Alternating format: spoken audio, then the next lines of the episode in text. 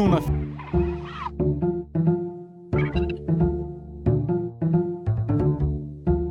Va ora in onda oltre la pagina.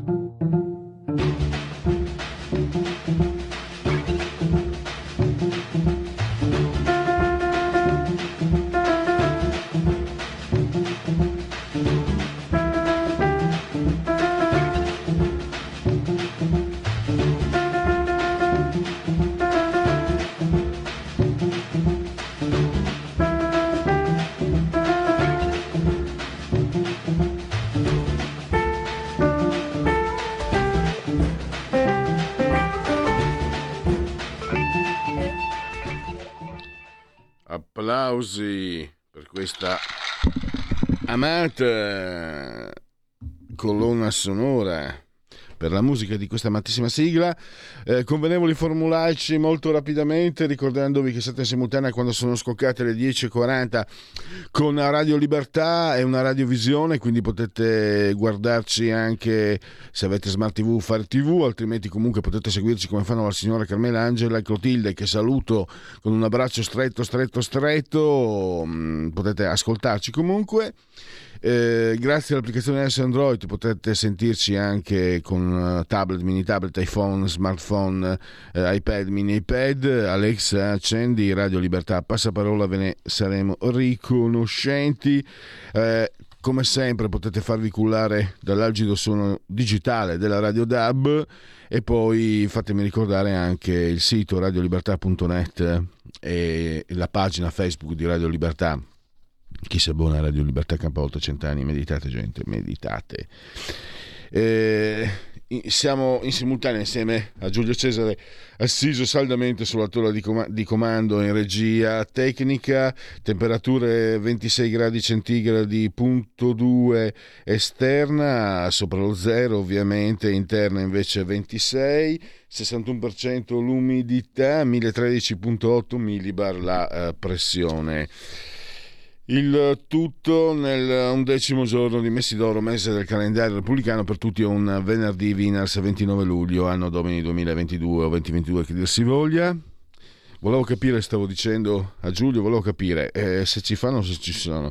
Perché leggo, ho letto eh, sulla stampa, Jacoboni insiste No, dice, nuove rivelazioni segrete nelle sintesi dei documenti degli 007 e poi scrive anche eh, i diretti interessati eh, non smentiscono. Eppure io ho sentito con le mie orecchie Salvini dire fake news e Gabrielli, che è un po' il responsabile, dire non ci sono rapporti degli 007 e lui insiste nel dirlo. Vabbè, qualcuno, qualcuno ci prende per il culo, io, vuole prendersi per il culo e io ho la precisa idea di chi sia. Pierluigi, eh. io tra l'altro ero rimasto ai milioni di barili di greggio che qui in Via Bellero dovremmo essere sommersi. No, questo, questo, comunque no, è un aggiornamento. È un aggiornamento. È una per... cosa che riguarda tempi recenti perché ci sarebbe questo personaggio che io non conosco che mh, praticamente sarebbe responsabile per la politica estera della Lega e appunto ieri la storia dell'altro diplomatico russo che gli dice ma cosa escono i ministri, tra l'altro eh, vi dico, nelle mie piccolissime vesti ogni tanto dico, sento delle persone e più di qualcuno mi, mi, domandava nei mesi scorsi ma la Lega cosa fa? Continua a sostenere questo governo o esce? Quindi, vabbè, ma il fatto è che Gabriele ha smentito, non ci sono i documenti, degli, eh, i rapporti degli 007, non ci sono, quindi Jacoboni dice delle balle e speriamo insomma, no beh, questo ormai è il paese dove dire balle è, una, è uno sport proficuo. Eh, Pierluigi, volevo solo aggiungere a chiosa finale che purtroppo non ci sono nemmeno appunto questi famigerati barili di greggio che farebbero tanto comodo con il prezzo della benzina attuale. A me farebbero comodo anche sia i 49 milioni che invece sono stati spesi a suo tempo come in tutti i partiti. Eh, chi dice che la Lega ha rubato 49 milioni veramente meriterebbe il carcere perché, dice, beh, perché è diffamazione allo stato puro e vorrei anche i rubli. A me, cioè, oh, Ischei, Bess, Svanzic, Gelli, più ce ne sono, meglio è, meglio si sta. Oh, non si vive solo di, pa- di aria e di amore. Eh, parleremo allora dei migranti, però, tra qualche minuto e poi eh, un altro tema, perché passano i referendum, ma purtroppo la mala giustizia resta eh, parleremo con l'avvocato Rosario Orlando, che ha scritto anche un libro che si chiama L'offesa, eh, ed è la storia della vicenda che riguarda una sua eh, cliente, una persona tutelata giuridic- da lui eh, eh, diciamo come avvocato appunto, eh, che è stata accusata di pedofilia carcere, trafila terrificante, ma soprattutto tanti, tanti, tanti, tanti errori, tanta approssimazione, tanta eh, incapacità da parte dei magistrati e anche bisogna dire la verità, dei, degli autori delle indagini. Quindi purtroppo passa il referendum, ma la mala giustizia resta. E, e dopo, naturalmente, come ultimo eh, appuntamento de, del, di oltre la pagina, il venerdì, eh, parola di scrittore. Ritorniamo a parlare con eh, Chiara Forlani, che questa volta ha scritto un romanzo per ragazzi che tra le tante cose ha anche il merito di, mm, di avere i ricavati destinati in beneficenza per i bambini, per i ragazzi che sono eh, malati terminali, no, malati, comunque si trovano in reparto di oncologia dell'ospedale eh, nel Ferrarese, l'ospedale di Cona.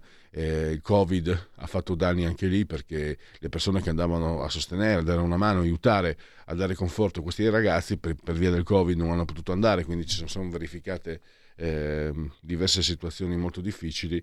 Eh, Chiara Forlani che è un'insegnante e che se non sbaglio è in pensione ma eh, continua con questa sua attività eh, di insegnamento per i bambini nell'ospedale e i ragazzi nell'ospedale eh, ha a cuore questo problema insieme ad altri e, se, e, lo sta seguendo, sta cercando di dare una mano e noi eh, naturalmente cerchiamo nel nostro piccolo di fare altrettanto.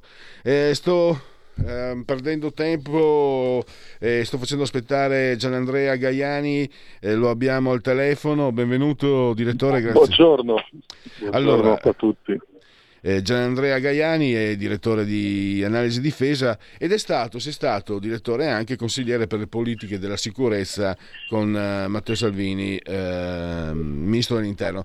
Ecco, e partiamo da un dato semplice semplice, 2019, primi sette mesi, 3.589 sbarchi, 2022, primi sette mesi, 37.415, oltre più, più, più di, del, del 1000%. Eh, partiamo da questo dato. Cosa significa Gianandrea? Beh, significa innanzitutto che quel record storico, quindi il minimo eh, che si raggiunse nel 2019, nei primi sette mesi, poi ci fu la crisi del governo eh, giallo-verde, eh, un, dimostra che che sta lì a dimostrare che il, il fenomeno dell'immigrazione illegale non è un, un'emergenza, intanto perché ormai ce la trasciniamo da anni, ma soprattutto che eh, è un fenomeno che si può gestire, che la politica può controllare e può eh, combattere, perché parliamo di un crimine, immigrazione illegale, traffico di esseri umani. E quello che invece purtroppo è accaduto successivamente col nuovo boom di sbarchi ci dice che mh, eh, l'Italia è oggi nel Mediterraneo probabilmente l'unico paese che eh, consente a chiunque paghi i criminali di sbarcare impunemente, al punto che gli sbarchi non arrivano solo dalla Tunisia e dalla Libia, mm. ma sono molto, sono molto ingigantiti gli sbarchi quest'anno provenienti dalle coste della Turchia e questo ci dà un altro motivo un altro spunto di riflessione. Da quando la Grecia respinge in acque turche eh, le barche dei migranti illegali che partono dalle coste turche, beh, i trafficanti in Turchia organizzano barche più grandi per raggiungere le coste ioniche italiane, quelle della Puglia e della Calabria. L'Italia è tornata a essere l'unico approdo sicuro per eh, i trafficanti per i clandestini, ma soprattutto, e questo va ricordato, è anche l'unico paese dove le ONG hanno libero accesso ai nostri porti. Ma quello che, mm, che stai mm, descrivendo no? mi aveva colpito anche il fatto che si sono organizzati con barche più grandi. Significa che, che c'è, come dire, uh, come giornalista direi una linea editoriale, cioè costoro seguono con molta attenzione e si organizzano di conseguenza in, uh, in virtù anche dei grandi guadagni del, del, del business, il business dell'accoglienza, non solo dei trafficanti. L'accoglienza, noi abbiamo visto le cooperative, gli alberghi e tra l'altro mi sembra che uno degli interventi dove forse Salvini ha colpito di più è quando aveva diminuito eh, la, la, diaria no? da 35 a 18-20 euro. Anche quello è un, uh, è un mezzo di dissuasione eh, importante, mentre invece la Morgese ha riportato 35 euro. Ci sarebbe da domandarsi perché. Ma io credo che dobbiamo guardare al futuro oggi, nel senso che anche perché si vota tra un po' e ricordare che quelle politiche attuate con i decreti sicurezza in quel periodo e, e con una politica seria di, eh, anche di, di, rapporti con i paesi da dove, partiva, da dove partono i migranti illegali, quindi con la Tunisia, con la Libia, di supporto alla Guardia Costiera Libica, hanno, mh, hanno, dato dei risultati. Allora la domanda che dobbiamo porci oggi anche come cittadini è questa immigrazione che, e parliamo di immigrazione illegale perché è illegale, eh, perché si appoggia su trafficanti, persone che pa- attraversano eh, regioni dell'Africa, addirittura se noi guardiamo la provenienza della gran parte dei migranti, Egitto, Bangladesh, eh, Pakistan, insomma mh, fanno anche molta strada, Bangladesh e Pakistan non sono proprio dietro l'angolo, e diretti verso l'Italia, perché l'Italia è tornata a essere l'unico paese che accoglie chiunque. Allora eh, noi dobbiamo guardare al futuro e chiederci se questo tipo di, di flussi sono un problema e dobbiamo gestirli e dobbiamo evitare di eh, trasformare l'Italia, di continuare ad avere un'Italia che è l'unico paese che accoglie chiunque, quindi di diventare il catalizzatore di tutti questi traffici, allora dobbiamo tornare ad attuare quelle politiche che si rivelarono nel 2018 e 2019 vincenti. Ed è questo il, il, il, punto chiave sulla questione, perché noi parliamo di immigrazione illegale, sappiamo che il fenomeno esiste da anni, anzi negli anni in cui, lo voglio ricordare, con i governi di sinistra, 2015 fino al 2017, flussi, gli sbarchi ogni anno erano 120.000, 160.000, 180.000 addirittura all'anno. Allora, io credo che nessuno abbia interesse, soprattutto in un momento come questo, a tornare a flussi di quel tipo, ma anche se più limitati comunque non gestibili in questo momento, soprattutto in Italia e in Europa, credo. Allora dobbiamo tornare ad avere una politica nazionale che ci, renda, ci permetta di difendere i nostri confini. Perché vedi, in questi anni si è parlato tanto di politica europea, però l'Europa non ha messo in campo nessuna politica efficace per la difesa dei confini. Alcuni stati lo hanno fatto, ad esempio nel Mediterraneo orientale la Grecia lo ha fatto con dei risultati importanti e oggi il gran numero di flussi di immigrazione illegale nel Mediterraneo orientale arrivano a Cipro, cioè dalla Cipro turca passano alla Cipro greca che è dentro la web. Eh, direttore, fammi chiedere, fammi chiedere eh, volevo chiederti proprio questo.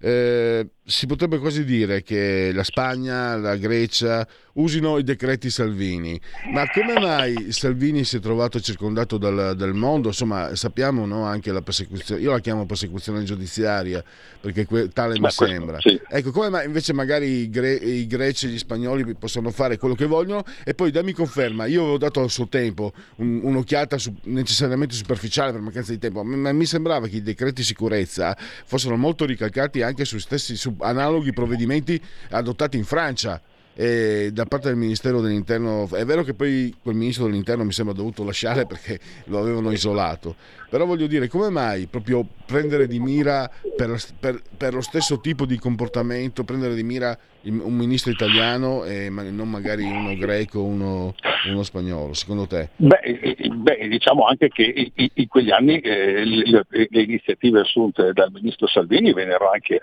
eh, apprezzate da molti paesi europei. Eh, L'Ungheria, Orban anche nei giorni scorsi ha citato le iniziative che aveva assunto l'Italia quando eh, Matteo Salvini era ministro dell'interno e noi sappiamo che nei paesi de, dell'Europa c'è un atteggiamento molto, molto serio e rigoroso nei confronti dell'accoglienza di migranti illegali, eh, che non è contro la migrazione in generale perché sono paesi che stanno accogliendo centinaia di migliaia di, eh, di rifugiati ucraini, ma è semplicemente contro un'immigrazione illegale proveniente afroasiatica che arrivando nel Mediterraneo, dal, sulle sponde del Mediterraneo, poi punta ovviamente a raggiungere eh, altre regioni d'Europa. In questo senso possiamo dire che anche le iniziative europee, adesso se ne sta riparlando, sempre su base volontaria, in cui i paesi europei eh, si rendono disponibili alla ridistribuzione, cioè cosa significa che una parte dei migranti illegali che sbarcano in Grecia, in Italia, in Spagna potranno essere ridistribuiti in altri paesi del, dell'Europa centrale e settentrionale, però è un'iniziativa che è limitatissima nei numeri perché si basa sempre su eh, scelte volontarie dei paesi. E poi a mio parere sono iniziative strategicamente sbagliate, perché se noi facciamo passare come europei il messaggio che chiunque sbarchi in Italia, in Spagna, in Grecia potrà raggiungere la Germania, la Francia, eh, che la Francia sta avendo dei problemi, tu l'hai citato eh, anche nei rapporti con alcuni paesi nordafricani, nel momento in cui pretende di rimpatriare eh, i migranti illegali. La Francia accoglie, ha accolto tantissimi immigrati legali, cosa che ha fatto anche, anche l'Italia peraltro. E, e quindi l'idea che ci sia una politica europea che consente a, chi, a, una parte di coloro che sbarcano illegalmente di essere ridistribuiti in altri paesi d'Europa aumenterà solo il business dei trafficanti, perché loro, ai loro clienti i trafficanti potranno dire non solo ti faccio arrivare in Italia, ad esempio, ma poi da lì se sei fortunato potrai addirittura andare in Germania o in altri paesi che hanno un welfare molto robusto e che sono la meta spesso di queste migra- migrazioni illegali. Quindi il problema vero è che qualunque forma di ridistribuzione in Europa non farà che incentivare i flussi e voglio ricordarlo, nel 2018-2019 con i decreti di sicurezza, con una politica attenta e di collaborazione con i paesi del Mediterraneo di provenda dove salpano i migranti illegali, non si è solo ottenuto il minimo storico di sbarchi, ma si è ottenuto anche il minimo storico di morti in mare, perché ovviamente meno persone partono, meno rischiano di naufragare, meno rischiano di, di morire in mare. E poi non ci dimentichiamo che l'Europa già nel 2015 ha vissuto sulla rotta balcanica, che tra l'altro sta tornando a essere, lo dice Frontex, l'Agenzia Europea per le Frontiere, la rotta privilegiata dei flussi migratori verso l'Europa, quella dove c'è un boom massiccio di, di partenze e di tentativi di, di, di entrare in Europa, Beh, quando nel 2015 arrivarono più di un milione di persone eh, attraverso la rotta balcanica, molti paesi europei decisero di chiudere le proprie frontiere interne con i reticolati, pensiamo all'Ungheria ma anche altri, Beh, allora questo cosa ci insegna? Che se l'Europa non difende i suoi confini esterni, poi si ritrova a dover blindare, molti paesi blinderanno i loro confini interni e lo faranno anche senza i reticolati. La Francia mantiene uno stretto controllo sui confini con l'Italia proprio per evitare che molti clandestini giunti in Italia entrino in Francia. E in molti casi ci sono state anche situazioni imbarazzanti con i francesi che ributtavano di qua dal confine italiano eh, migranti illegali. Insomma, l'Europa non è stata capace di difendere i suoi confini esterni. Allora, se non è capace di farlo, questo costringe necessariamente i singoli paesi a provvedere da soli come ha fatto la Grecia, che aveva avuto flussi spaventosi, a eh, respingere in mare, a riportare in acque turche, eh, in quel, nel caso greco, i, i, i, clandestini. Così come Malta ha stretto un accordo già due stati fa, due anni fa, con la Libia e con la Turchia, che era una potenza di riferimento, la Tripolitania libica, e, e allora non ci sono più flussi che raggiungono Malta e, e la, la, Guardia Costiera libica riporta indietro la gran parte di coloro che ecco, dirigono verso quest'isco. Direttore, volevo chiederti, eh, abbiamo solo due minuti, allora tu indichi i rimpatri, no? perché sono anche il uh, miglior mezzo di dissuasione, eh, le, le, difficoltà però che ci sono. E una domanda, anni fa, un bel po', un po di anni fa, eh, qualche giornale riportò questa notizia, venne svolto una sorta di esperimento in Francia eh, fe- mm, facevano vedere sui canali eh, che si vedevano nei paesi da dove provenivano gli immigrati dei documentari sulle condizioni degli immigrati africani nelle banlieue, cioè condizioni indecenti. Facevano vedere i pericoli, i rischi della traversata del Mediterraneo e si riscontrò un netto calo, cioè quei filmati eh, ebbero un effetto, un effetto, di dissuasione. Volevo così, così sapere cosa, mm, capire cosa ne pensi tu e poi appunto allora, sui rimpatri. Allora, la Francia ha due problemi. Quello delle banlieue è legato soprattutto al fatto, alla presenza di migranti regolari, di cittadini ormai francesi di seconda generazione, per lo più islamici, che con, zona, eh, con, le zone diciamo, interdette alle, anche alle forze di polizia. Si tratta di aree di cui la, la, Francia ha perso il controllo, sono decine in tutta la Francia. Eh, il ministro dell'interno Colombo anni fa cercò di riprendere il controllo di alcune di queste varando un piano che si chiamava Reconquête Républicaine, cioè la riconquista da parte della Repubblica di queste banlieue. Ovviamente si cerca di riconquistare quello che si è perduto, quindi è un problema quello legato a, a un'immigrazione che è regolare. L'altro problema della Francia invece sono i campi improvvisati, quello di Calais forse è il più noto, più volte mm-hmm. sgombrato, più volte ricostituito, di eh, migranti illegali che sono sbarcati in Italia o altrove e hanno raggiunto la Francia puntando magari quelli di Calais a raggiungere la Gran Bretagna dove c'è una forte tensione fra Londra e Parigi proprio per questi, per questi flussi. Eh, quello che invece eh, per chiudere e eh, per tirare le somme, noi dovremmo preoccuparci oggi di sviluppare in funzione anche di un nuovo governo, anche in funzione di, del voto del 25 settembre, è quello che l'Italia ritorni a essere, cioè che in Italia torni a essere di nuovo lo Stato a stabilire chi può e non può attraversare i nostri confini. Quindi le ONG, che spesso quasi sempre battono bandiera di altre nazioni, non possono sbarcare il, il loro carico umano in Italia ed esclusivamente in Italia. Ripristinare il fatto che è lo Stato a decidere chi entra e chi non entra e chi non ha i documenti in regola, chi è illegale non entra. E poi è importante tornare a sviluppare, come si fece all'epoca, nel 2018-2019, rapporti stretti con i paesi di partenza, che sono l'Algeria, che sono la Tunisia, che sono la Libia, l'Egitto.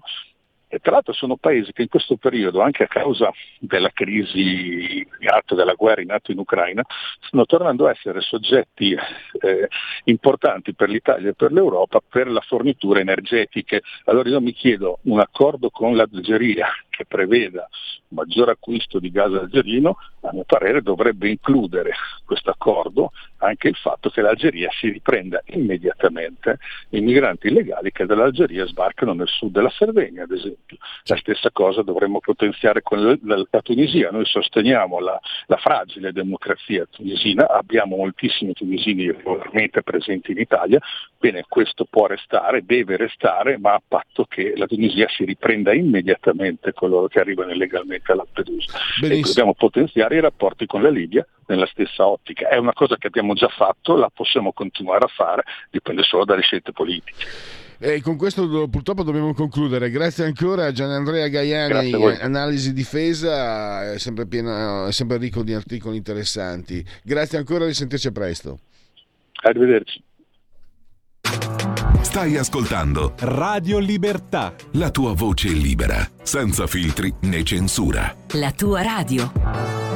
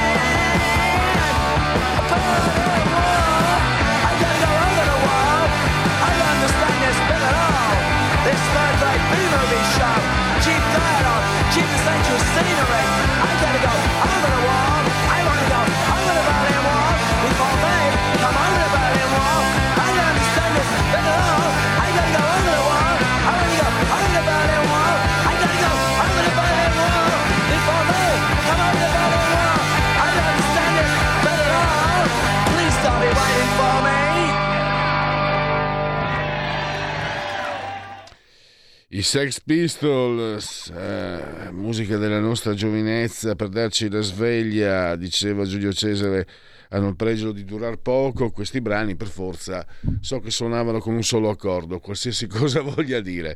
E basta scherzare perché parliamo adesso di un tema. Mh, mm, molto serio, molto anche grave. Eh, io ho scritto nella, nell'intestazione, nella pagina Facebook per, per presentare queste, queste, interviste, il referendum passano, la mala giustizia rimane. Allora, noi abbiamo in linea adesso l'avvocato Rosario Orlando, che prima di tutto eh, saluto, benvenuto e ringrazio per essere qui in collegamento. Buongiorno, buongiorno, grazie a voi. Allora, avvocato, lei ha scritto uh, questo libro, uh, sento un ritorno. Uh, sì, sì, sì, Abbiamo qualche problemino col collegamento Skype. Eh, dicevo, l'offesa ed è eh, la descrizione di un calvario che lei ha potuto eh, seguire in prima persona perché era, um, ha riguardato una sua cliente, una persona da lei legalmente tutelata. Eh, l'accusa infamante, quella di pedofilia, il carcere, ma soprattutto mi ha colpito questa frase, un'operazione sembrerebbe quasi un'operazione di ingegneria giuridica per creare ad hoc una somma di tutti gli errori giudiziari. E poi c'è l'elenco di tutti, sciatteria eh, investigativa, pregiudizi, scarsa preparazione. Eh, avvocato davvero è molto, è molto, è, è molto brutto questo no? perché sappiamo che purtroppo è reale e frequente e aggiungo prima di darle la parola che quello che personalmente io nel mio piccolo no, cercavo, cerco di seguire eh, queste vicende eh, è che non abbiano eco cioè, un caso come quello lei, di cui parla lei, di, per il quale ha scritto anche questo libro che si trova su Amazon, 156 pagine ed è patrocinato dalla, dall'associazione errorigiudiziari.com, c'è la prefazione di, di Benedetto Lattanzi e Valentino Maimone, e non, non, c'è un ritorno mediatico. Io ho quasi l'impressione che una parte dei miei cosiddetti colleghi, ahimè, usiamo questa parolaccia, giornalisti, eh, tutto sommato non dico che siano fiancheggiatori, ma comunque stanno dalla parte della magistratura eh, a, qualunque, a qualunque condizione. Credo che una parte tema, tema ripercussioni, e poi ci sono quelli come me, le confesso, a che di su, di proprio, hanno una certa sensibilità su questo tema, ma poi veniamo distratti, perché per esempio adesso insomma, c'è la crisi di governo, le elezioni, eccetera. Io da un po' di tempo non mi occupavo di questi argomenti, ma mm, me, me ne dispiaccio, ma però nel momento in cui la cronaca ti mette davanti altro, è proprio perché si trascurano queste informazioni perché ho paura e dopo sto parlando tanto troppo che la sua cliente no no non ho paura è, certezza poi basta seguire anche il sito di errorigiudiziari.com basta anche fare ricerche su internet non è un caso isolato purtroppo non è un caso eccezionale. E a lei la parola avvocato. Sì grazie. Eh, il, il, solito mh, mm, problema di sbattere il mostro in prima pagina perché è quello che rende meglio, che fa vendere di più. Eh, vuol dire, la soluzione dopo non attira il lettore, anche se ci vorrebbe appunto una sorta di norma etica anche da parte della, della stampa che dovrebbe imporre questo, questa, se, questa, stessa eh, eco data nel momento dell'arresto e eh, nel momento in cui appunto il soggetto che è stato arrestato ingiustamente viene poi, viene poi assolto. Eh, in questo caso ovviamente ci sono stati toloni in tutta pagina di tutti gli arrestati per questo reato e poi c'è stato un trafiletto quando poi la, questa, nostra, questa mia cliente è stata poi invece assolta. Per quanto riguarda la, la vicenda, è, diciamo che il, sin da subito, sin da quando la eh, signora Mann è stata poi è stato visto archiviato il proprio caso, il suo caso, ha, la prima cosa appunto che ha cercato di fare è quello di eh, dare maggiore, visi- maggiore, visibilità alla sua storia, ehm, avendo poi appunto nel suo percorso appunto di, diciamo, una, uso una parola tro- grossa, divulgazione di questa, eh, di questa sua vicenda finalizzata affinché ovviamente le cose, acc- questo tipo di cose accadano meno, sia incrociata appunto con l'associazione errori giudiziari la quale appunto ha avuto poi anche il, insomma, mi ha, mi ha dato l'onore di patrocinare questo libro. libro che stava sulla penna sin dalla, appunto dall'epilogo di questa, di questa vicenda, eh, nella quale, così come ha detto lei, eh, c'è una somma di ehm, tutte le cause che possono portare all'errore giudiziario, eh, che può essere appunto, come ha elencato lei, la sciatteria, eh, la, la, negligenza, la malafede. Purtroppo questa vicenda è attaccata a questa donna assolutamente innocente, figlia di la, la famosa eh, signora della porta accanto, di, figlia di, di, un'ottima famiglia, il papà era, era un, uh, il comandante dei, dei vigili eh, urbani del, di, del suo paese, che si è vista catapultata in questa vicenda assurda. Eh, le chiedo, nella, nel corso della sua carriera, eh, o direttamente o indirettamente, casi come questi ce ne sono, e poi magari anche capire com'è possibile, no? cioè, com'è possibile, è un, è un punto interrogativo che ancora non ha incontrato risposte, ma chi gestisce una, una, parte così importante, no? è uno dei tre poteri dello Stato, la giustizia, possibile eh, che nessuno controlli il controllore? Allora, eh, diciamo i numeri eh, portati dall'associazione errorigiudiziari.com, appunto eh, cofondata da Lattanzi e Maimone, eh, porta dei numeri eh, terrificanti, sono mille casi all'anno e tra l'altro mille casi risarciti perché eh, non, non volendo entrare nel tecnico, non tutti gli errori giudiziari vengono poi risarciti dallo Stato. Quindi 1000 errori significa tre eh, casi al giorno nell'anno. Eh, dobbiamo essere pragmatici e dire insomma è giustizia degli uomini quindi ci può essere l'errore. Però ehm, l'errore si evita se scattano come dire, i, i meccanismi di, di, di controllo. Eh, se per esempio io eh, sto sul naso a un poliziotto, un carabiniere che mi vuole, eh, ritiene che io sia responsabile di un certo tipo di, di, di reati e fa una relazione al, al, magistrato. E il magistrato appunto deve verificare se effettivamente quelle accuse che gli vengono sottoposte sulla sua scrivania in danno di tizio siano effettivamente corroborate da prove. E poi il giudice al quale viene chiesta l'applicazione di una misura, il GIP, deve a sua volta verificare se la richiesta fatta dal pubblico ministero che ha raccolto la richiesta del, del carabiniere o del poliziotto di turno abbia quei presupposti per eh, emettere un provvedimento che è assolutamente grave, qual è quello della privazione della libertà personale. Eh, quindi non è un problema di controllare il controllore, è un problema di eh, esercitare il, dire, il, massimo, la massimo, il massimo controllo, la massima diligenza nello svolgimento delle proprie funzioni.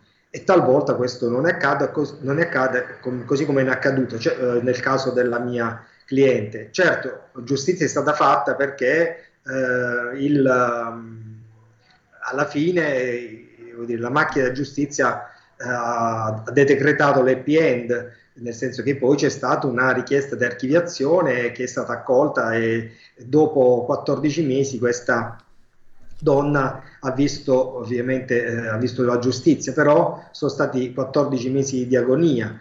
Eh, oggi sappiamo che, durati, che è durato 14 mesi, ma quando era nel tunnel la luce eh, non, la, non la vedevamo né io né la signora Amanna che si è vista prima incarcerata e poi messa agli arresti domiciliari arresti domiciliari che non sono meno penosi della custodia in carcere per un innocente. Io faccio sempre questo esempio, noi, noi italiani abbiamo subito la, la, una sorta di detenzione domiciliare durante il, il Covid, ma avevamo l'opportunità di eh, scendere a, a, fare la spesa, a portare la spazzatura, quindi avevamo questa possibilità, però l'abbiamo patita questa restrizione. In, quindi, eh, moltiplicando per eccesso, eh, posso assicurare eh, che lo, lo, stato di prostrazione si vive quando questa privazione viene vissuta da, dall'innocente, viene vissuta anche dal colpevole, figure, a figurarsi dall'innocente. E questa tunnel vision dei pubblici ministeri, no? par di capire che si crei eh, nel, nel, meccanismo eh, giudiziario una sorta di di verità altra, cioè c'è la realtà dei fatti e poi però c'è la, la, la, la verità, realtà eh, di chi ricostruisce eh, questi fatti per poi arrivare a un giudizio. Eh, mi pare di capire che sia questa, questo un grosso problema anche eh, per chi ha a che vedere con queste vicende. Allora, ehm, noi, quando dico noi, intendo sia chi, io che ho scritto il libro, sia ehm, eh, l'associazione eroigiudiziari.com, credo che abbia un obiettivo che è quello appunto di eh, sensibilizzare eh, gli operatori di giustizia. Però, dire, vogliamo essere ottimisti e pensare che quei numeri, magari se non ci fosse stato il, eh, questa, insomma, questa sorta di faro su questo mondo, eh, magari i numeri sarebbero stati maggiori di mille. Questo è il nostro auspicio. E io nella, nella, mia prefazione ho scritto che eh, questo libro è dedicato soprattutto ai, ai, giovani magistrati che devono avvicinarsi a questa professione eh, dire, in punta di piedi soprattutto eh, nel cercare di, di, mettere la massima cautela quando si maneggia un, pre, un bene prezioso qual è quello della libertà personale. Eh, non è un, dire, non è una, la mia non è una fuga in avanti, cioè non è un, una, un attacco nei confronti della magistratura, eh, dire, ripeto, la magistratura poi insomma, ha, fatto giustizia. E, e dire, un da, c'è un dato obiettivo che ci sono troppi casi di errori giudiziari e quindi occorre eh, mettere in campo ogni attività utile, chi appunto come me scrivendo un libro, chi eh, facendo dei docufilm, chi tenendo aperto il, insomma, questo, questo, sito, insomma, come fanno gli amici di errori giudiziari.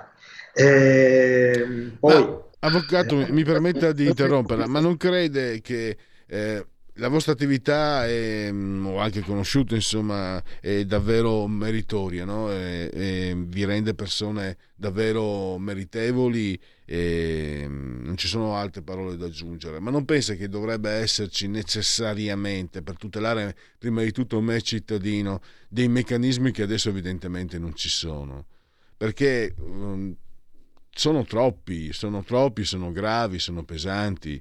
Eh, non mi sento tutelato. Se io entro in ospedale, firmo moltissime clausole liberatorie, cioè non mi sento più tutelato se sono malato e devo essere curato, anziché dovessi mai imbattermi, magari anche per, una, per uno scambio di persona, scambio, abbiamo moltissimi casi. Eh, ecco, volevo una sua opinione anche tecnica, ovviamente.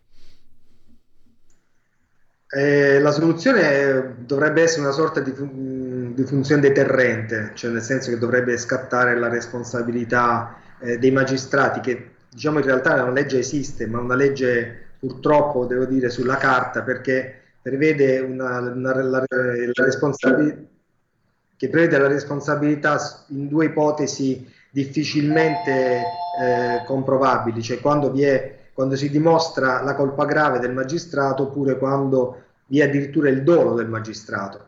E vi posso assicurare che non so quante volte è stata applicata questa, questa legge. Si dice che se eh, ci fosse una sorta di re- responsabilità ulteriore, insomma, quasi automatica, nel momento in cui appunto c'è un errore giudiziario, dovrebbe rispondere il magistrato, ma nello stesso tempo si argomenta il magistrato di fronte a questa spada di Damocle eh, sembrerebbe, insomma, no, potrebbe non agire con la libertà eh, necessaria per svolgere il proprio mandato. È un, ripeto, non è eh, facile, eh, non è, è, un quesito al quale è difficile rispondere in maniera, come dire, eh, asettica e in maniera obiettiva.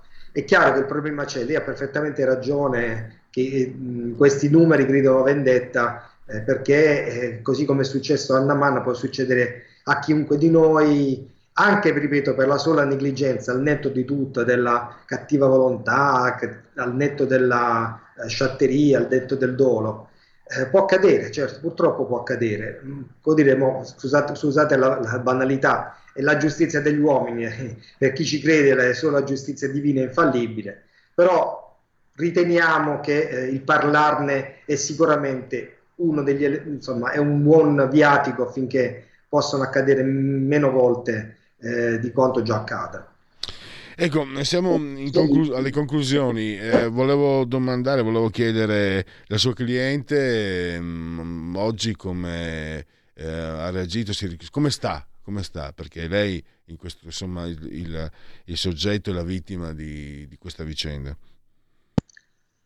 Allora, le rispondo a questa domanda in questo modo. Io seguo questa vicenda mh, con Anna Manna eh, da insomma, quasi vent'anni ormai, quindi è capitato cioè, questo, della sua vicenda perché purtroppo nella, è un unicum nella, nei disastri della, dell'amministrazione della giustizia, è quasi un unicum, tant'è che ha interessato mh, vari giornalisti, anche televisivi.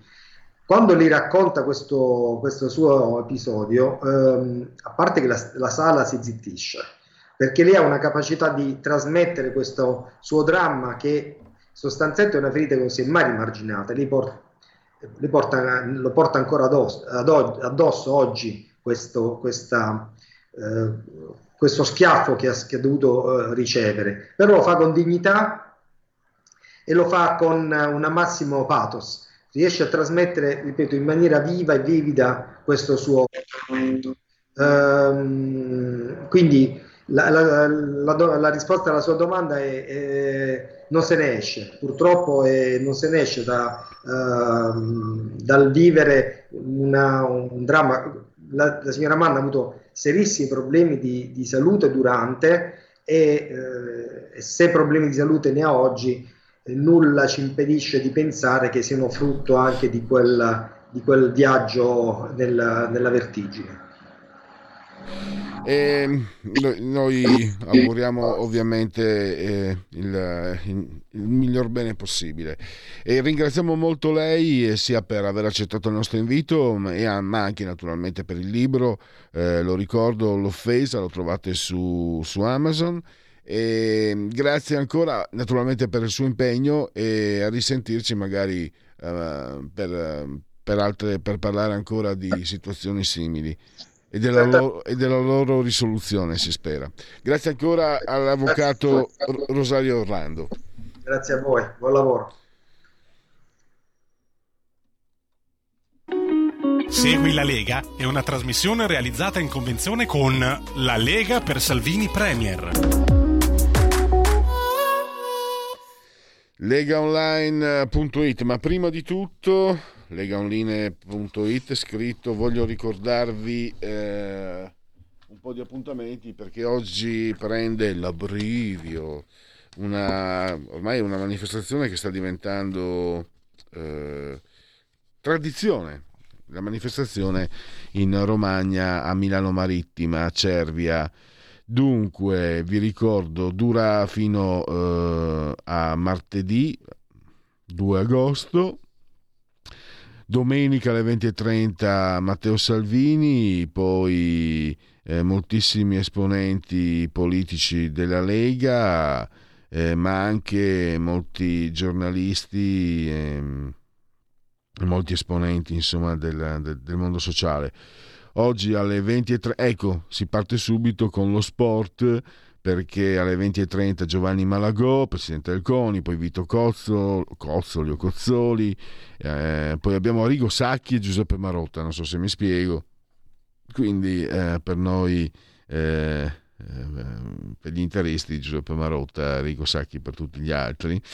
E, mm, moderatore sarà il giornalista di Libero Fabrizio Biasin. Poi ci sarà Mario Giordano, chi non lo conosce perché parlerà dei suoi libri, del suo libro Tromboni, quindi Alessandro Morelli, Vice Ministro delle Infrastrutture e Mobilità Sostenibili, la, la, parlamentare Elena Lucchini, l'europarlamentare Silvia Sardone, responsabile di Lega Giovani, il coordinatore Luca Toccalini, l'europarlamentare Isabella Tovaglieri e un dibattito moderato dallo stesso Mario Giordano alle 22 quindi noi ve ne daremo grande contezza. Poi ancora eh, ho visto che eh, eh, sa, domani alle 20 ci sarà a, eh, a Colico mh, mm, nel Pala Legnone alle 20 eh, Attilio Fontana che partecipa al Festival Lago e Valli e poi sempre in termini di feste eh, abbiamo eh, la festa di Castelnuovo Scrivia che inizia domani in via Don Orione e poi quella di Colico appena citata. Vi potete scrivere dal sito invece legaonline.it scritto legaonline.it i 10 euro che si possono versare molto facilmente anche tramite PayPal senza nemmeno vi sia necessità che siate iscritti a PayPal, il codice fiscale e gli altri dati, quindi verrà recapitata la maggiore per via postale la tessera Lega Salvini Premier.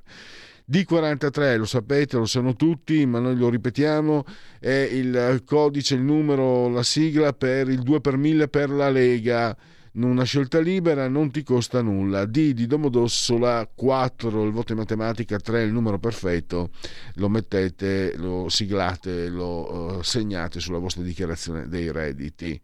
E poi abbiamo allora, ecco, Eikishaka.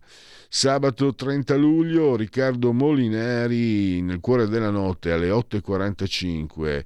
Radio Anch'io, Rai Radio 1.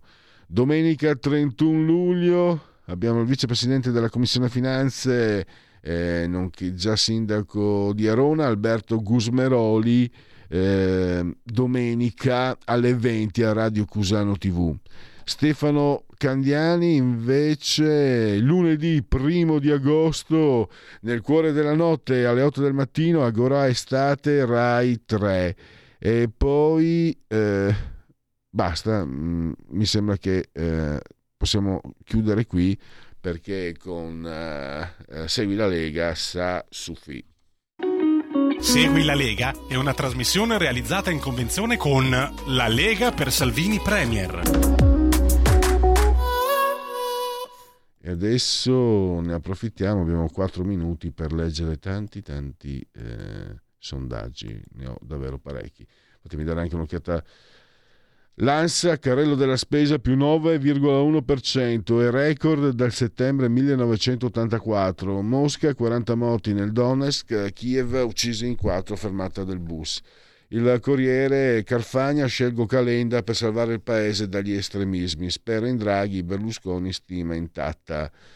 Eh, Renzi, il PD vuole un'alleanza, parliamone. 5 Stelle, oggi la decisione sul doppio mandato. Lega e Russia, le scelte del Falco Razov tra minacce e querele, il nodo ambasciata e poi eh, abbiamo no vabbè eh, Ilari e, e, Totti possiamo anche eh, soprassedere allora andiamo un po' ti chiamo io la uh, quanta roba sondaggio SVG condividiamo. Fratelli d'Italia 25, PD 23,2, Lega 12,4, 5 Stelle 10,1, Forza Italia 7,1, Calenda 6%. Chiudiamo la condivisione e poi voglio sapere cosa fa Italia Viva, Renzi ha il 2,9, chiudiamo condivisione. Adesso e quanta roba che abbiamo qua, chissà se la faccio. Dunque, dunque, eh, nel centenario della presa del potere da parte del fascismo. È un sondaggio di Demetra Opinioni, Südtiroler committente.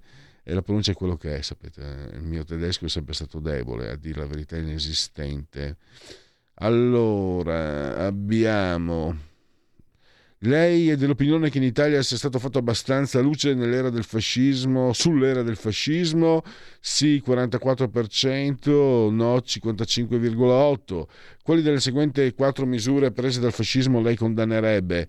I, i campi di concentramento, 89,5%, non sa il 16%.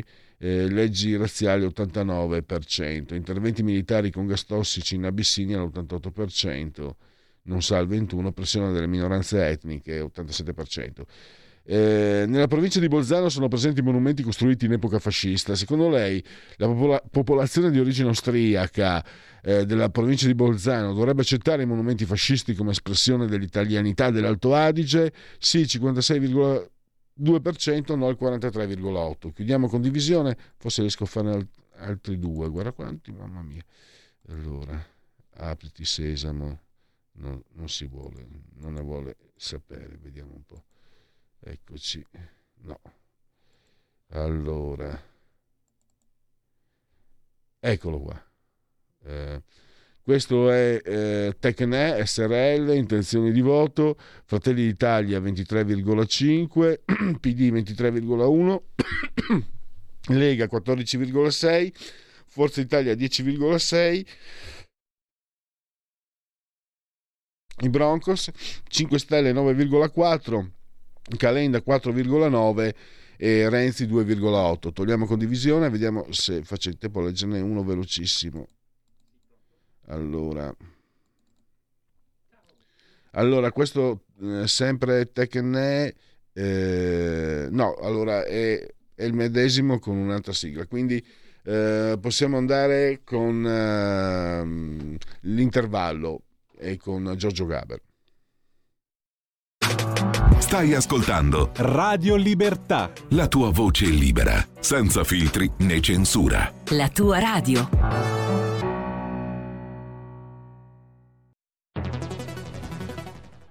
Radio è sempre di più ovunque. Io la radio la ascolto in auto con tutti i nuovi programmi, perché ho la radio DAB. E tu? Io al lavoro ascolto la radio dal mio computer. E tu? Io a casa l'ascolto dalla mia TV. E tu? Io l'ascolto dal mio telefonino, con Radio Player, l'app delle radio italiane. E tu? Io la radio l'ascolto con lo smart speaker. Oggi 35 milioni di italiani ascoltano la radio così. E tu? La radio, ovunque, sempre di più. Anche Radio Libertà è su Radio Player Italia.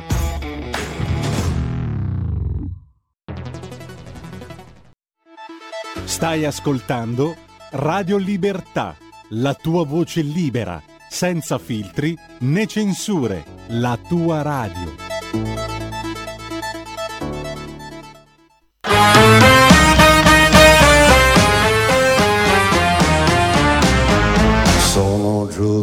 Di mora, questo mondo fa male, con la lira che oscilla che sbanda ogni giorno, un inferno. Io non so cosa fare, l'Italia allo sbando, io voglio morire, aiuto sprofondo nel buio più nero.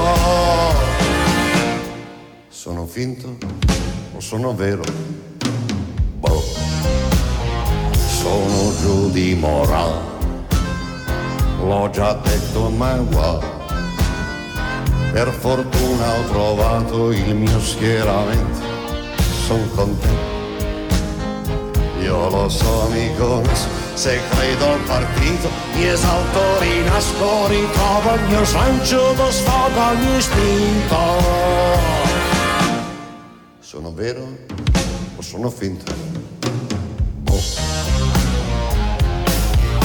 Oddio, oddio, sono sempre più sgomento, nel mio cuore c'è uno schianto, si sputtana il Parlamento anche pianto. Oddio, oddio, lo Stato è disastrato, come sono preoccupato per la mia democrazia. Isteria per piccina che tu sia, isteria, siamo rimasti solo noi, amica mia. Sono giù di mora, ma ho risolto il mio male. Chi la pensa in un modo diverso si sbaglia, che gentaglia li faccio a pezzetti, li strituro tutti, li prendo a cazzotti, gli cambio il cervello, li lobotomizzo. Sono vero o sono finto? Sono schizzo, non sono mica pazzo. È che il mondo nascente mi fa un po' vomitare, non capisco più niente ma mi devo schierare. Com'è bello ritrovarsi in tanti a lottare fianco a fianco. Ah sì, com'è bello avere dei nemici chiari, precisi, sicuri. Oh sì, Com'è bello sapere con certezza quali sono gli uomini che fanno veramente il bene del nostro paese. Oh, sì, Dio come sono politico, isteria per piccina che tu sia, isteria siamo rimasti solo noi, amica mia. Isteria,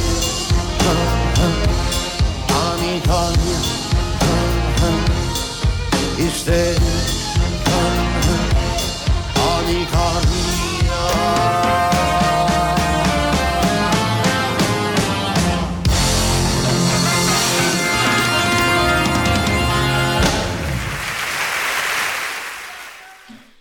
Lasciamo Giorgio Gaber ed entriamo nella rubrica ormai classica del venerdì di Oltre la pagina, alle 11.35, con parola di scrittore, lo ricordo sempre, con la collaborazione imprescindibile di Patrizia Gallini di Ardesh Comunicazione.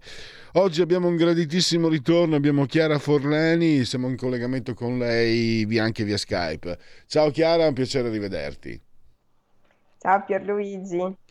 Buongiorno. Allora, noi ci eravamo sentiti per eh, Delitto sull'Isola Bianca, oggi invece parliamo di Il viaggio di Cordelia, è un romanzo diverso, differente, eh, che però ha anche un grandissimo merito del quale poi andiamo, andremo a parlare. Eh, partiamo da questo, mi sembra è un romanzo breve per un pubblico più giovane. Sì, è un romanzo breve Mm, ed è proprio, diciamo, rivolto ai giovani nel senso che c'è questo fenomeno mm, al quale io spero di poter non credere, cioè che i giovani adesso leggono sempre meno o quasi non leggono, diciamo, e io ho l'illusione che poi è stata, mm, insomma, in parte eh, realizzata vedendo quello che è successo nelle varie scuole con questo libro, che questo libro riesca a far tornare a leggere i ragazzi. Quindi è stato scritto in un modo particolarmente accattivante, con eh, una metodologia un po' furbetta per coinvolgere i ragazzi e mh, mm, per coinvolgerli, insomma, per portarli di nuovo verso la lettura. E cosa possiamo dire ancora? Per, eh, è una, una ragazza che, mm, che, ripercorre le proprie origini, una ragazza, la vicenda di una ragazza che non ha conosciuto il padre. Esatto, sì.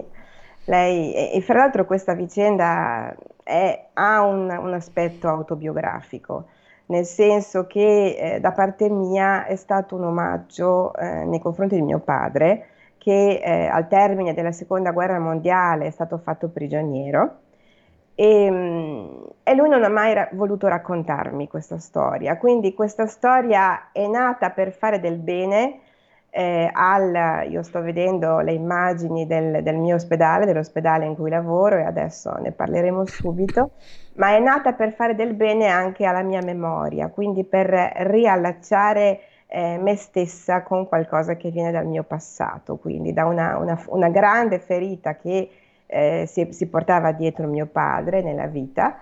E, ehm, e adesso è servito questo libro e spero che servirà ancora a risanare altre ferite, che sono le ferite dei giovani ammalati del mio ospedale, i bambini eh, del, dell'ospedale Sant'Anna di Ferrara, in cui io lavoro come, come insegnante di italiano, eh, che grazie a questo libro hanno mh, avuto dei grossi vantaggi.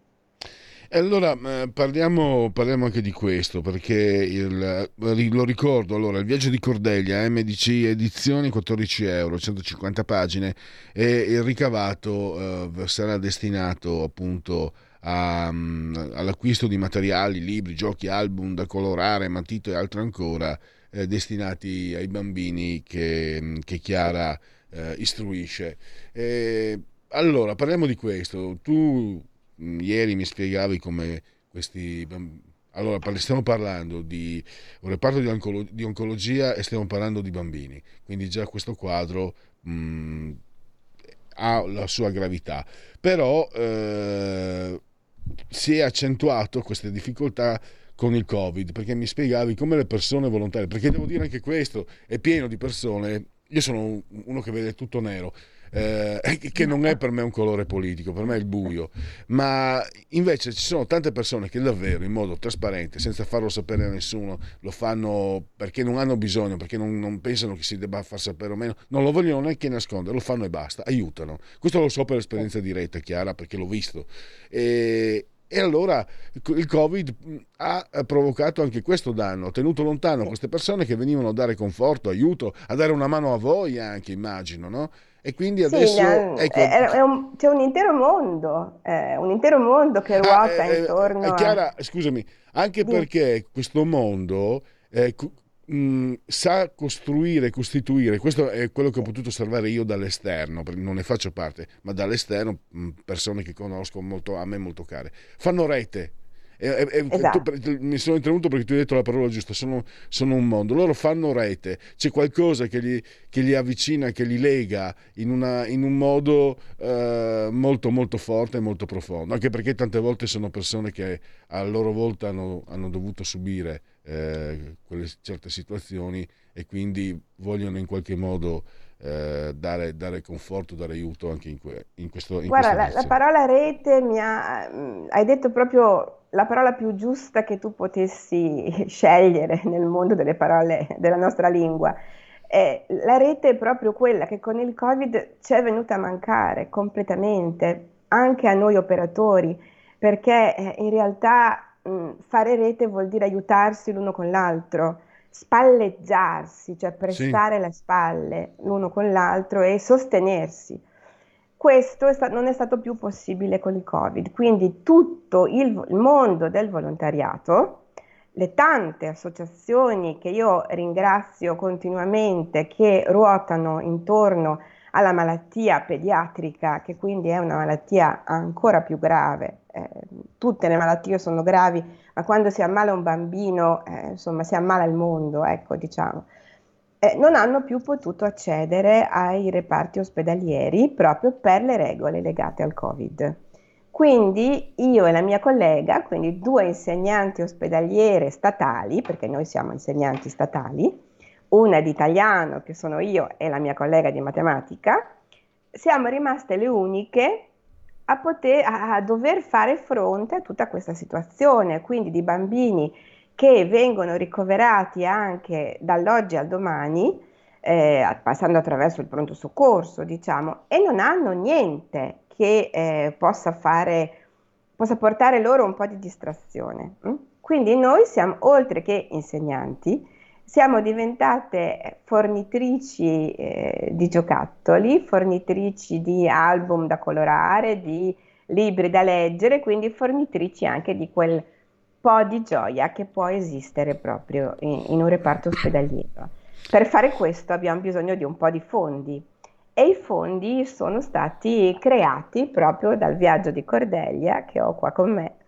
Eh, un libro che ho scritto, ehm, libro per ragazzi, quindi un libro divertente, non un libro pesante, eh, perché cerchiamo sempre di portare leggerezza e non, eh, e non tristezza. Ehm, che eh, peraltro, e questo è giusto dirlo, eh, si trova in vendita solo su Amazon, eh, non in libreria, perché è stato l'unico modo per fare sì che ehm, riuscissimo a, guadagnare qualcosa in tempi rapidi. Mm-hmm. E ha fatto questo miracolo, quindi è riuscito, io l'ho presentato in varie scuole, è riuscito a, a, entrare ad aiutare proprio i bambini di questo, del, del reparto ospedaliero dell'oncoematologia e della pediatria dell'ospedale di Ferrara. E, mh, mm, Chiara, racconta anche ai nostri ascoltatori quella, perché l'argomento no, chiaramente è grave, eccetera, però ci sono delle storie che hanno anche il lieto fine. E mi parlavi di un tuo sì. allievo che insomma eh, ha cominciato a scrivere. Dai, ti, ti, ti, do la parola, eh, racconta ai nostri ascoltatori questa vicenda. Che... Eh, questa è una cosa bellissima, ne parlavamo ieri Pierluigi e, e insomma per tutto quest'anno scolastico con un ragazzino eh, di prima media, quindi che, mm, che, dovrebbe frequentare la prima media perché purtroppo non ha potuto andare a scuola. Eh, noi abbiamo fatto lezione per tutto l'anno a distanza, quindi l'abbiamo chiamato tutte le mattine attraverso il computer e abbiamo colloquiato con lui.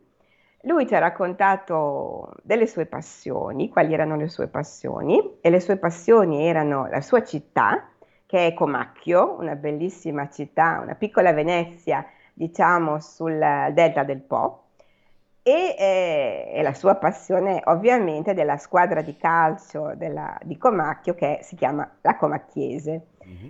Abbiamo trascritto insieme questa storia, scritta, dettata a distanza da un ragazzo, bellissima tra l'altro, quindi dove lui parla appunto delle, delle sue grandi passioni e abbiamo pubblicato un altro li- libro scritto proprio da lui che si chiama Il libro di Alex, che lui si chiama Alex, e grazie alla, ai fondi raccolti da questo libro pubblicato da lui, adesso questo ragazzo si trova in vacanza in Puglia, che eh, era il suo grande sogno. Poteva, la famiglia non poteva permettersi di pagare questa vacanza, che era piuttosto costosa, ma grazie all'attività della nostra scuola e alla stesura di questo piccolo libro, della sua storia, il libro di Alex appunto, anche questo si trova su Amazon, eh, siamo riusciti a coronare il suo grande sogno, che era appunto la vacanza in Puglia. L'anno prossimo scriveremo il libro sulla la vacanza in Puglia di Alex, spero. Assolutamente. Eh, una curiosità, diciamo, tecnica che, che l'altra volta eh, per il delitto dell'Isola Bianca chiaramente un giallo. Qui invece come ti sei gestita come eh, ti sei mossa con, uh, attraverso il genere lo stile letterario. Sì. Eh, lì, qui c'è tanta magia Pierluigi, perché ai ragazzi eh, piacciono i colpi di scena, piacciono eh, insomma le, le, cose un po' eh, misteriose che succedono. Quindi questo è un, lib- è un, libro che corre via veloce, c'è un viaggio, infatti si chiama Il viaggio di Cordelia, eh, con la K perché tutti i dialoghi sono scritti utilizzando la lettera K, dato che le due donne sono di origine tedesca, la figlia e la madre. E ehm, c'è tantissima magia, ovviamente magia buona, magia bianca, nel senso che la madre segue la, il viaggio della figlia, che è un viaggio pieno di avventure, eh, vedendo, eh, seguendo la figlia nelle fiamme del caminetto, quindi lei la eh, materializza nelle fiamme del caminetto e poi ci sono tanti animali magici, quindi c'è tanto amore per gli animali, che è una cosa che caratterizza anche me. Io ho due cagnolini che adoro e che non, non lascio mai neanche quando vado in vacanza. Quindi praticamente ehm, c'è un protagonista che è un topolino che eh, l'aiutante di Cordelia, che si chiama Lorenzo, si porta sempre in tasca per tutto il viaggio, si chiama Bubi, il topolino, e ehm, addirittura ci sono i ragni magici che parlano attraverso le loro ragnatele e tutta una serie di aiutanti animali che eh, partecipano a questa storia. Quindi diciamo che è un po' una, un, diciamo un po' una storia fantasy, quindi piena di eh, stratagem- stratagemmi magici che sono quelli che attirano poi i ragazzi verso la lettura. Allora, siamo alle conclusioni con Chiara Forlani, eh, ricordo ancora il viaggio di Cordelia, MDC Edizione, 14 euro, 150 pagine, lo trovate su Amazon. Eh, Cordelia, allora, mh, mm, già eh, ti prenoto per, eh, il, per, il, prossimo eh, romanzo che riguarda questo bambino, però volevo chiederti eh, informazioni sulla tua attività di giallista come stiamo procedendo? Eh, andiamo molto bene perché ti, ti, annuncio, e questo è proprio uno scoop dato in diretta oggi a Radio Libertà, che in primavera uscirà il secondo episodio delle indagini del nostro amato Foresto. Sì. Eh, dovrebbe intitolarsi Il campo delle ossa, perché ci sono delle ossa che spuntano in un campo abbandonato e eh, sarà sempre pubblicato da Nuove Edizioni. Il primo episodio ha avuto un grande successo, quindi ci sono tante persone che stanno aspettando il secondo e io devo dirvi la verità, non vedo l'ora. E, e noi siamo con te. Allora, eh, grazie di tutto, grazie anche naturalmente per questo tuo impegno che, che è davvero uh, meritevole e importante.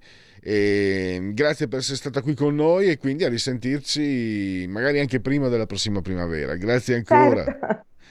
Io, la mia attività è sempre molto varia, quindi non mancano mai i libri e, e insomma l'impegno Ma, profuso. Sì credo Chiara che mh, sia anche uh, interessante, no? visto che abbiamo stabilito questo contatto, anche la, le realtà da questo mondo che come l'hai dipinto tu, no? io ne parlavamo anche ieri, eh, tendo magari a drammatizzare e, e non che non ve ne sia eh, diciamo il merito, non che non ve ne sia l'occasione, ma quando parlo con, eh, con te, con le persone come te poi, ci si accorge che eh, il dolore può essere affrontato, eh, non necessariamente a muso duro, eh, non necessariamente però in modo drammatico, perché eh, il modo forse più intelligente è quello che io vedo in te, la leggerezza, no? il fatto di affrontare la, la, leggerezza nell'impegno, nel grande, esatto, nel esatto. grande impegno. Guarda, io ti dico un altro piccolo scoop e poi insomma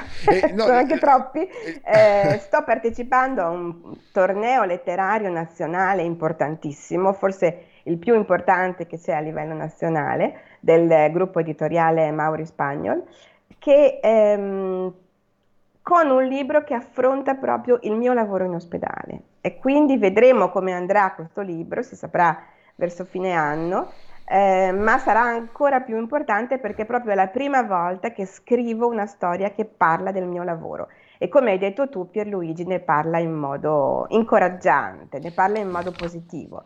Noi siamo qui per aiutare e facciamo tutto il possibile per farlo. Se, eh, assolutamente sì, e volevo chiudere di, ri, notando questo, la vostra leggerezza porta alle persone che beneficiano del vostro aiuto una grande sensazione di normalità, ne sono Esatto. assolutamente certo. E la normalità per chi, per chi soffre... eh, È quella che aiuta. Esatto. Eh, chi più di te può, mh, può spiegarcelo. Grazie ancora a Chiara Forlani e a risentirci Io sono sempre disponibile Pierluigi. Benissimo, grazie. Allora, eh, purtroppo il tempo stringe, noi andiamo oltre. Vi volevo, ter- volevo terminare, eh, dunque, ero rimasto un po' di sondaggetti qua. Eh, vieni qua tu. Allora, questo è un sondaggio di Quorum, committente Sky TG24.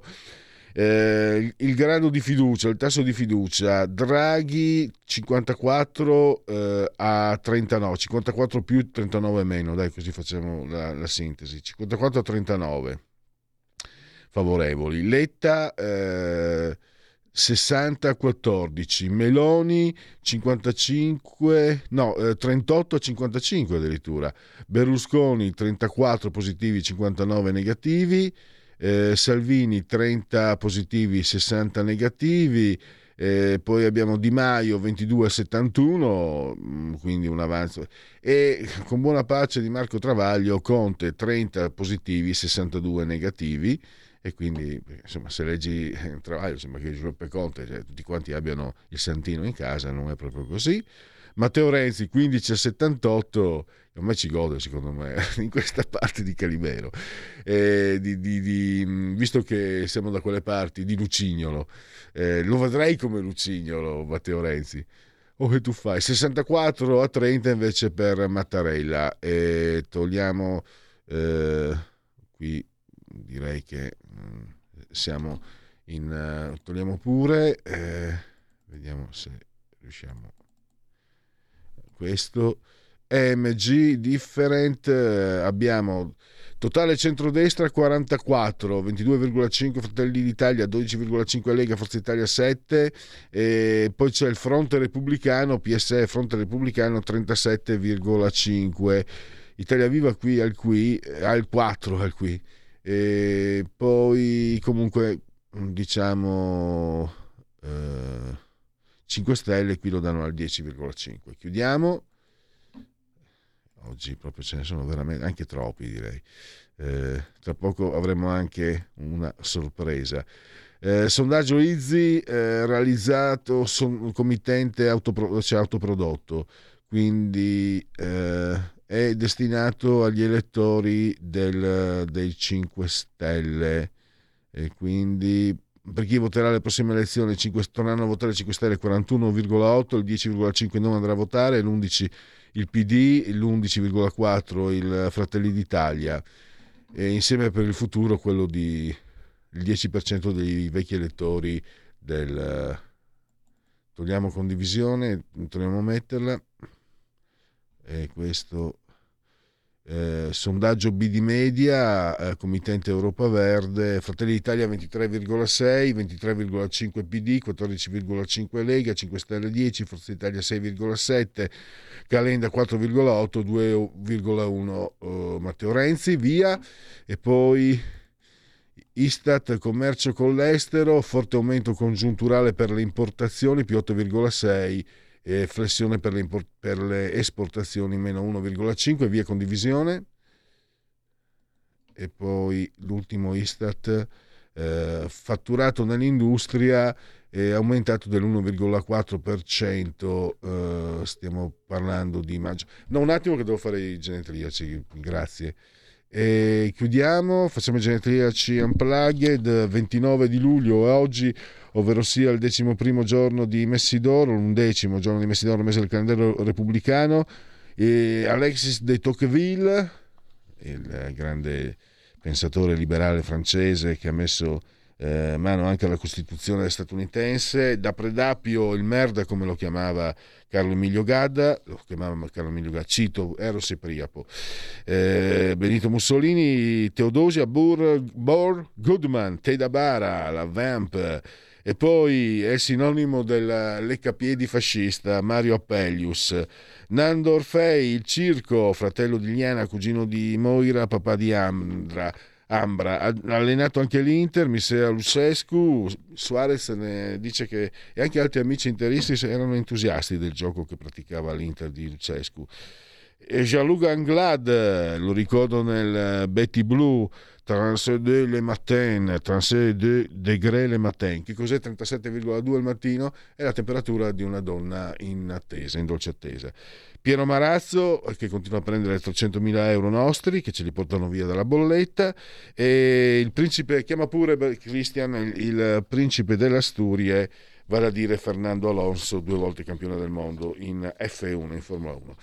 Siamo alle conclusioni, stiamo andando dritti dritti, però c'è una... Eh, eh, vogliamo darvi un'anticipazione perché oggi eh, Radio Libertà avrà un ospite che a noi eh, sportivi eh, dice molte molte cose.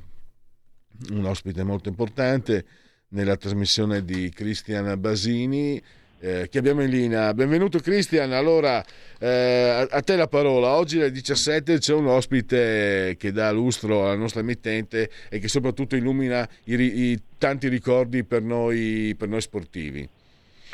Ciao Pierluigi Pellegrin, grazie per questo piccolo spazio all'interno della tua trasmissione, ma un saluto ovviamente va anche a tutti i nostri radioascoltatori che dire, arriviamo subito al dunque perché questa sera come tutti i venerdì ormai andrà in onda proprio qui su Radio Libertà a 360 km all'ora on air.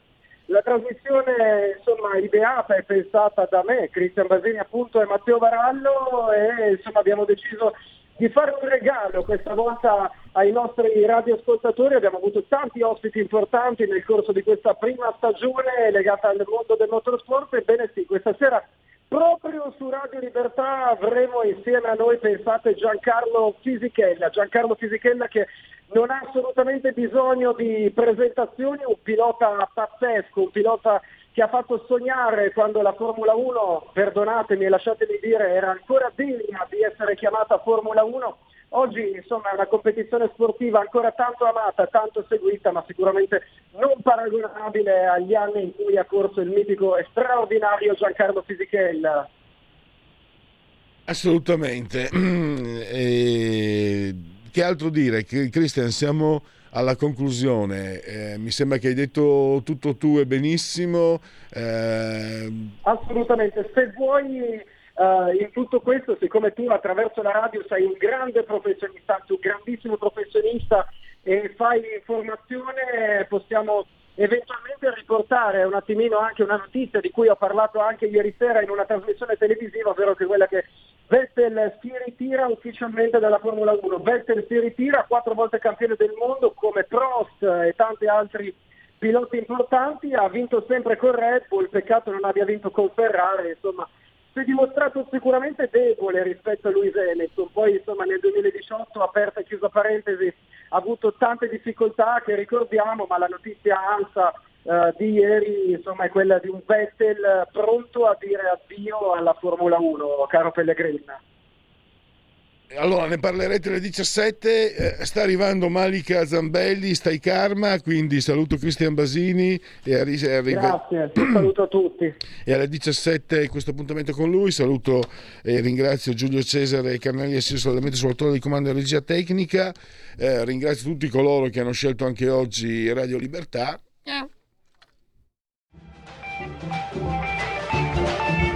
Avete ascoltato oltre la pagina.